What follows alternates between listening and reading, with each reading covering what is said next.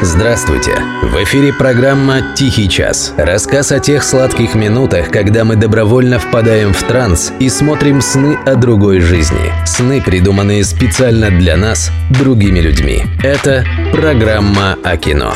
«Тихий час». Автор Дарий Федореев, ведущий Денис Иконников. «Белые росы». Режиссер Игорь Добролюбов. СССР, 1983 год. Время от времени я вспоминаю американскую повесть «Неоцененная попытка». Там есть такая фраза «Тебе не доводилось видеть французские или русские фильмы? Они сняты без особых затрат и без кинозвезд, но восхищают реализмом и глубиной». На мой взгляд, этой фразой классик американской фантастики Томас Шеррит как нельзя лучше передал суть советской киношколы. Как говорит наш дорогой шеф, в нашем деле главный этот самый реализм.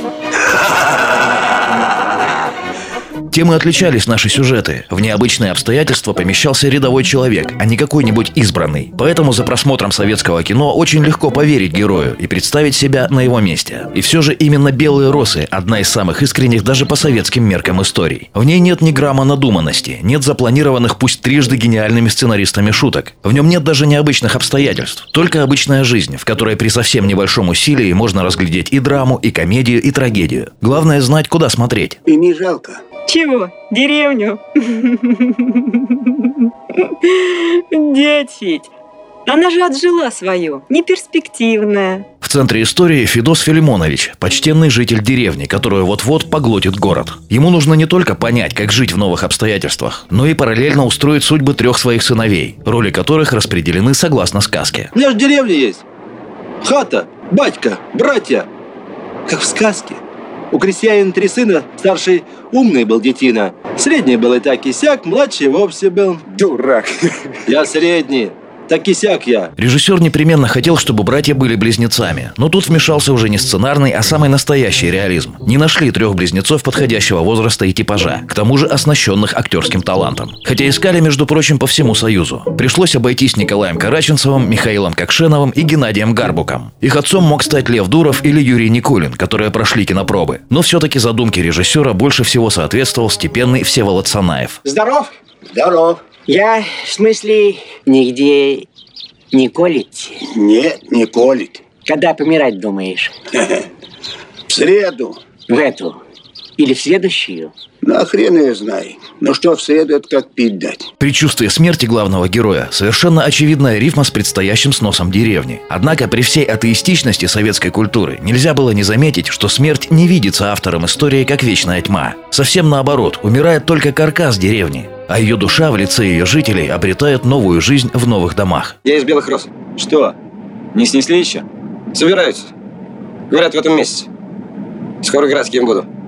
С балкона людям на макушке поплевывать. Также и Федос. Его не страшит смерть. Он лишь боится оставить незавершенные дела. Поэтому и пытается до назначенной самим собой последней даты устроить судьбы детей. Младшему помогает отводить не в меру ретивого любовника жены. Старшему открывает глаза, чтобы это не значило. Ну а среднего женит, чтобы тот не болтался по миру, как паутинка. Верка! Ну что такое? Замуж хочешь? Ну хочу. За Сашку моего пойдешь? Ну что вы там надумали, болтусы пьяные? Женихей мне нашлись. А ты молчи. Не тебя ж сватают-то. Верку позови. Она. Вот так фильм, по сути, о смерти, начисто освобождается от мрачности и безысходности. Он рассказывает о том, что если призадуматься, смерти-то и нет, есть лишь перерождение. Деревни в город, отцов в сыновей. Не верите? Посмотрите еще раз. Прислушайтесь к диалогам Федоса и его антипода, психического Тимофея блестяще сыгранного Борисом Новиковым. Они ж только о смерти и шутят, тем самым подчеркивая, что не сильно-то ее и боятся. Давай поспорим на всю пенсию. Если ты первый остынешь, я тебе всю до копейки.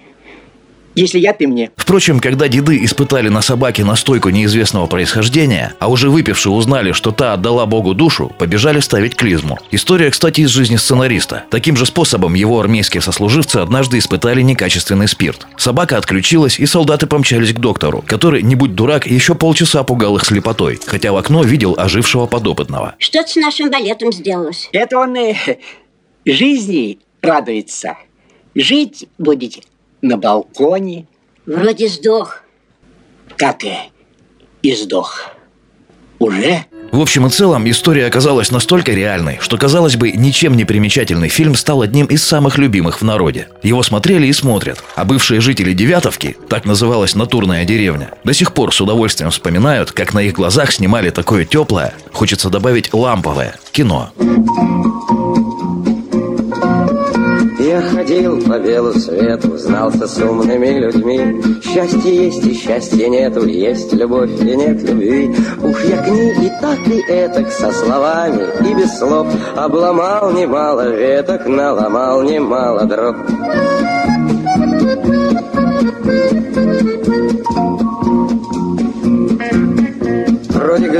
все в порядке, а выходит ерунда. Уместились на трехрядке все страдания в три ряда. Уж я к ней и так, и этак со словами и без слов Обломал немало веток, наломал немало дров.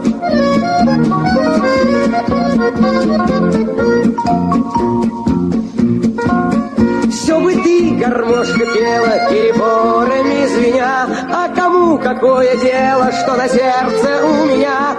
Я к ней и так, и этак со словами и без слов Обломал немало веток, наломал немало дров. Уж